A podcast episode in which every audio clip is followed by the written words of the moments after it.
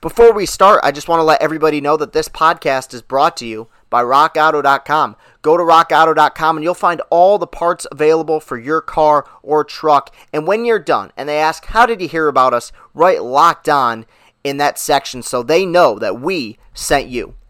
What is up, everybody? Welcome into Locked On Tigers. I'm your host, Chris Castellani. It is Thursday, October 8th, 2020. We got four more games to recap today. Uh, got a little bit more juice uh, today. Yesterday, I was dead tired. Now, probably by the time I'm done recording and editing this podcast, I will completely pass out in my bed. It is still pretty late here, and I got to get up early tomorrow morning. But yesterday, I was completely exhausted. Not as exhausted today, so hopefully, it will make for a better podcast. And there's a lot of exciting stuff to talk about. Four games to discuss. I'll start with the very first game, another victory by the Atlanta Braves against the Miami Marlins, a 2 0 victory. That is the third shutout that the Braves pitching staff has thrown in their first four postseason games here in 2020. That is the first time since the 50s that a team has been able to do that. This is really a remarkable story. And, the, this Braves offense is so legit. Acuna, Freeman, Ozuna, d'Arnaud, who went deep yesterday, Swanson, who went deep yesterday, Albies, Duvall. Like, it's an amazingly deep lineup fill, filled with a lot of power hitters and a lot of guys who can hit for average as well. But I think collectively, the one thing that a lot of people were doubting about this team, including myself, especially by mid-season, even as late as mid-season, was this pitching staff. And rightfully so. This is a team that had some devastating things happen to their starting staff. Mike Soroka, who was so good for them last year, finished second in the National League Cy Young voting, would have won it in most years. I mean, it took Pete Alonso having a transcendent rookie campaign for him not to win it, but he was so good. He was their best pitcher last year and pitched a brilliant game in St. Louis in a hostile environment in the NLDS against the Cardinals. He was going to be their, you know, their game one guy. Started opening day for them this year popped his Achilles. So that's one guy out. You have Mike Foltynewicz, who'd been up and down his whole career, was an all star in 2018, uh, took a massive step back in 2019, but seemed to have found something a little bit near the end of last year. Had one horrific start, obviously, in the deciding game of the NLDS, but was also brilliant in game two, outpitched Jack Flaherty in game two of that series. So I thought, I think they believed they were going to be able to rely on him. He ends up getting DFA'd early, after one start. Velocity was way down, command was way off. Cole Hamels who they signed, who's not, you know, this is not 2008 Phillies, you know, World Series MVP Cole Hamels, but still capable of pitching some good baseball. He did with the Cubs over the last two seasons. He gets injured after they sign him in free agency in the offseason. Felix Hernandez, who I think was shot personally, but again, I think they believed he was going to compete for a rotation spot. He opts out of the 2020 season because the COVID 19 pandemic. So that's four guys right there who were probably going to fill three, two rotation spots gone, whether it be because of injuries or because of poor performance or the pandemic.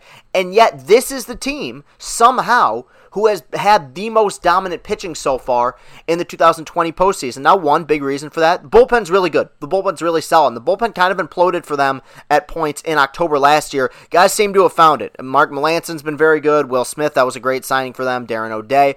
But their starting pitching has been phenomenal. Max Fried was great in game one. In the wild card round, wasn't so great in game one against the Marlins. But yesterday, this Ian Anderson kid, I mean, the breakout star of the postseason so far in terms of pitching, in terms of pitching, at least. I mean, six scoreless innings in his first start against the Reds in the wild card round, five and two thirds scoreless yesterday. Just phenomenal. I mean, but this guy has had what 30 something innings of starting pitching at the major league level. He's a rookie. Was pitching yesterday like a guy who's been in the league six, seven, eight years. Incredible demeanor, incredible poise. You know, I do think with a lot of these young guys, I think they do benefit from the fact that they don't have to deal with the capacity crowds. The lights may not seem as bright, but even so, you know, this is this is a team that's that's trying to prove some people wrong. You know, they fell apart a bit in the postseason last year, and they're relying on him to be a key piece of that. He was so good yesterday, five and two thirds, scoreless, eight strikeouts, tremendous changeup, just great stuff. And it got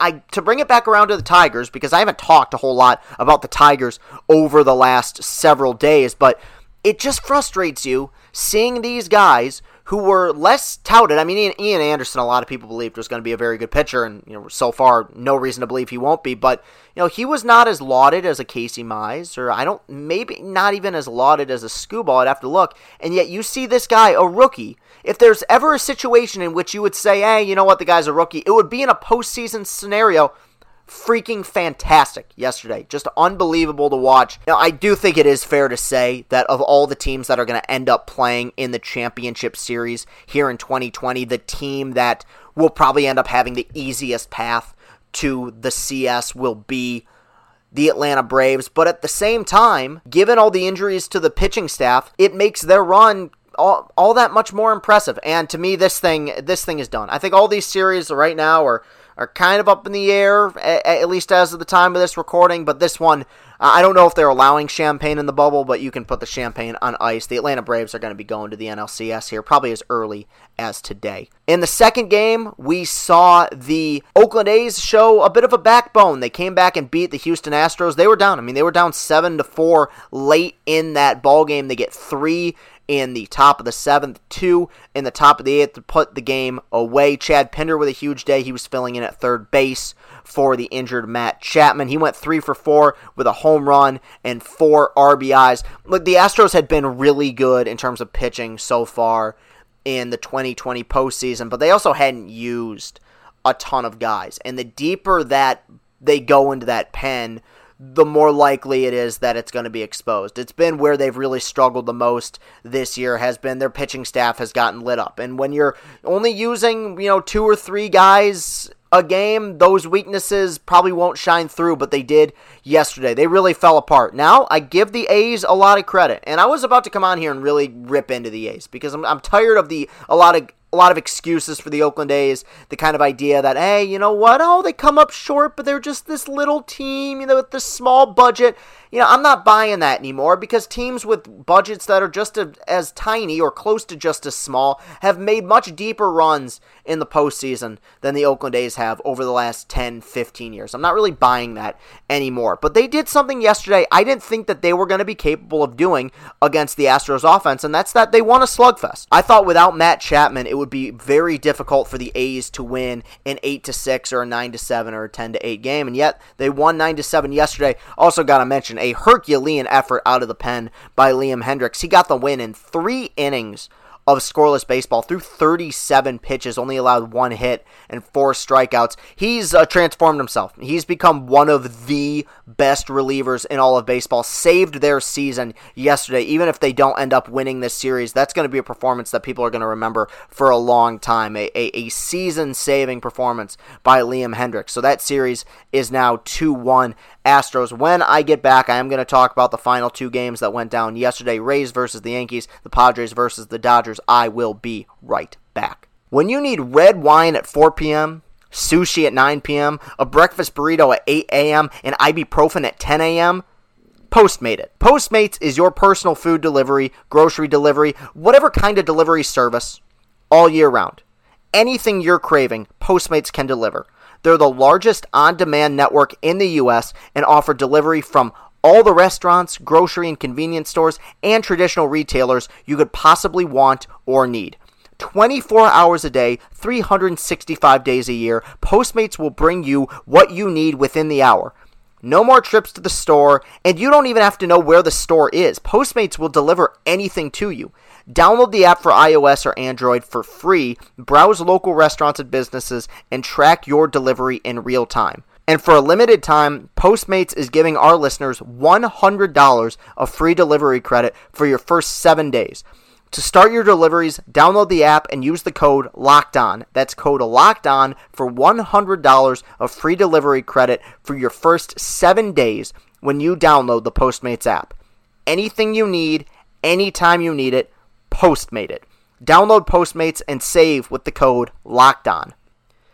And we're back. Thank you very much for tuning in. In the third game yesterday, the Tampa Bay Rays doubled up the New York Yankees, winning 8 to 4, pushing the New York Yankees to the brink of elimination. They take a 2 1 lead in that series.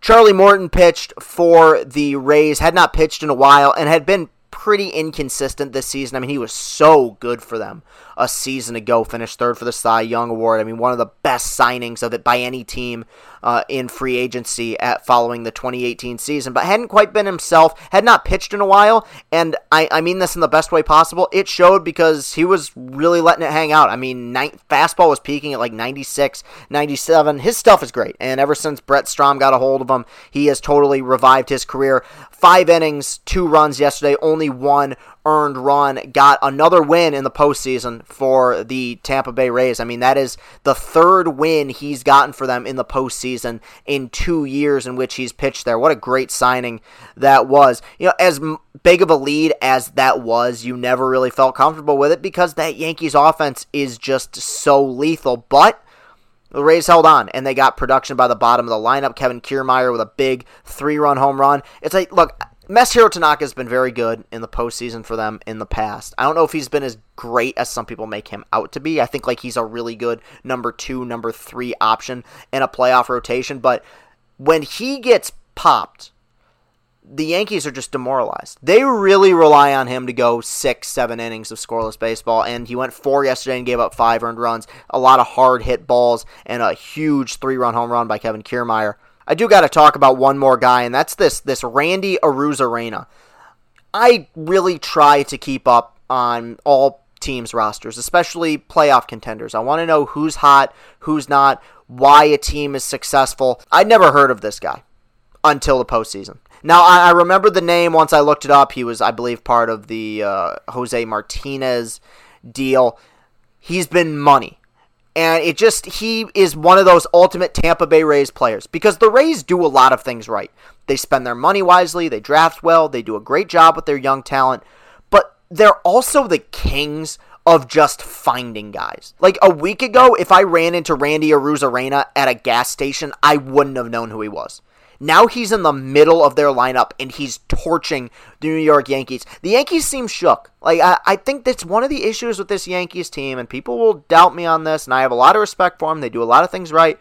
I think they have a tendency to get rattled kind of easily. I think we saw that last year in the ALCS. Very, very similar situation where Tanaka gets rocked they fall behind in a series, and yeah, they, they almost mounted a little comeback there. Roberto Osuna fell apart. LeMahieu hit that home run off of them in game six, nearly completed that comeback. But I don't know. I, I think that this is team that's a little bit shook. I don't think the managerial decision in game two did them any favors. Gerrit Cole can't pitch every day. We're going to see what they're made of as they try to fight off elimination here today against the Rays. Really looking forward to that. It's been a very intriguing series so far in the last and far and away most entertaining and intense game of the day. The Dodgers narrowly escaped with a 6 5 victory over the San Diego Padres. So much happened in this one. I will start with Clayton Kershaw, who, you know, was somewhere in between October implosion Kershaw and the Kershaw who dominated the Brewers in game two of the National League wild card round. Like he was okay, six innings, three earned, gave up back to back home runs in the sixth inning, an electric one to Manny Machado with a, a dope ass uh, bat toss as well. He was really fired up. Like I don't know what it is. I, I one day someone's gonna do some sort of scientific research and figure out why Clayton Kershaw gives up so many home runs and so much hard contact in October. You know, I'm sure it's a mental thing, but very frustrating as a guy who's a, a huge fan of him. I, I love Clayton Kershaw. He's one of the greatest pitchers who's ever lived. But this thing went from pretty intense to remarkably exciting in the seventh inning. With a runner on second, Fernando Tatis hit a blast to center field. Cody Bellinger robbed him of a home run. I mean, that thing was over the fence, would have been a game changing, probably series changing home run. Bellinger took it back. Brusdar Graterol, was on the mound, he freaks out, throws his hat, throws his glove, starts blowing kisses to Bellinger, blowing kisses to Manny Machado. Manny Machado screaming, F you, F you, F you. Max Muncy saying, get your beep, bleep, bleep back in the dugout. It, uh, tons of intensity. These are teams that have gotten to know each other very well. They play in the same division and probably don't like each other very much. The Dodgers responded with two runs in the bottom of the frame, seeming like they had put the game away but the Dodgers have one huge weak link, and it's a guy who's been there forever, and it won't it won't lead to any change because Dave Roberts has shown, especially in the postseason, to be remarkably stubborn as a manager. Kenley Jansen is not what he used to be. He hasn't been what he used to be for several years now. He has taken substantial steps backwards. In each of the last three seasons, he is their weakest link. And that's a good bullpen. You have Treinen in that bullpen. Joe Kelly's a mystery. You know, I wouldn't trust him as a closer, though Alt did get the save technically last night. You have Brusdar Graterol, who's unbelievable. I mean, just the easiest 101 mile per hour fastball you're going to see. At some point, it might not be this postseason, though it probably should be you're to have to make some sort of move. He's so hittable at this point. And this is a guy, he's one of the best closers of all time. I mean, dominant at his peak, you know, just incredible. His 2017 season was one of the best ever uh, in the modern age by a reliever. But he gave up two runs last night. Joe Kelly had to come in and really battle. Ultimately, Eric Hosmer grounded out to second for the final out of the ball game. An incredibly intense game. God, was that fun. I mean, some great at bats near the end. Tatis and Machado both drew walks and some phen- two phenomenal at bats. That Padres team battles, and they're they're a tough out. And I, I do think the Dodgers are going to win this series. I think they'll probably sweep this series. I think the, the Padres may be a bit deflated after uh, that comeback falling short last night. But it's so weird because this Padres team is impressive even in losses. And I, I can't overlook the Dodgers. You know, two, uh, another intense game, a workmanlike performance. That's how I've described them so far in this postseason. That's a great team. They're a team that seems like they're on a mission. They want to win the World Series this year and leave, no doubt. But I, I can't overlook the fact that this Padres team continues to impress me. That is a tough, scrappy bunch, and they're going to be for a long time here. At some point, because the Dodgers have owned that division for eight years now, at some point, this Padres team, with the core that they have, and they still have like one of the best farm systems in baseball, too. Like, there's going to be guys who are going to be there really soon, reinforcements that are going to be really good major league players. At some point, they will win the NL West. I don't know when it's going to be, but at some point they will dethrone the Dodgers in that division. But right now, Dodgers are still kings. They have a 2-0 lead in that series. I think they're going to they're going to find a way to probably win this thing pretty soon. If not today, they're going to win it uh, probably tomorrow. I mean, I think this series is pretty close to over as as close as the games, especially last night's game was very fun ball game and i'm starting to feel it man. I'm starting to feel that playoff baseball intensity finally this season which has just felt so much like going through the motions. Starting to feel it. Couldn't be more excited. So that will do it for today's show. You can follow me on twitter at castellani 2014 that's at c-a-s-t-e-l-l-a-n-i 2014 you can follow the show on twitter at locked on tigers. While you're at it go to apple Podcasts, go to itunes leave a five star five star review of this show. It would be much much appreciated. Always love hearing that you guys uh, enjoy the product that i put out there Thank you very much for listening. I will be right back here tomorrow, same bat time, same bat channel, recapping four more playoff games. Maybe we'll have a few wrapped up. Who knows? All right, I will see you tomorrow. Thank you very much for listening. Have a great rest of your day, and go, Tigers.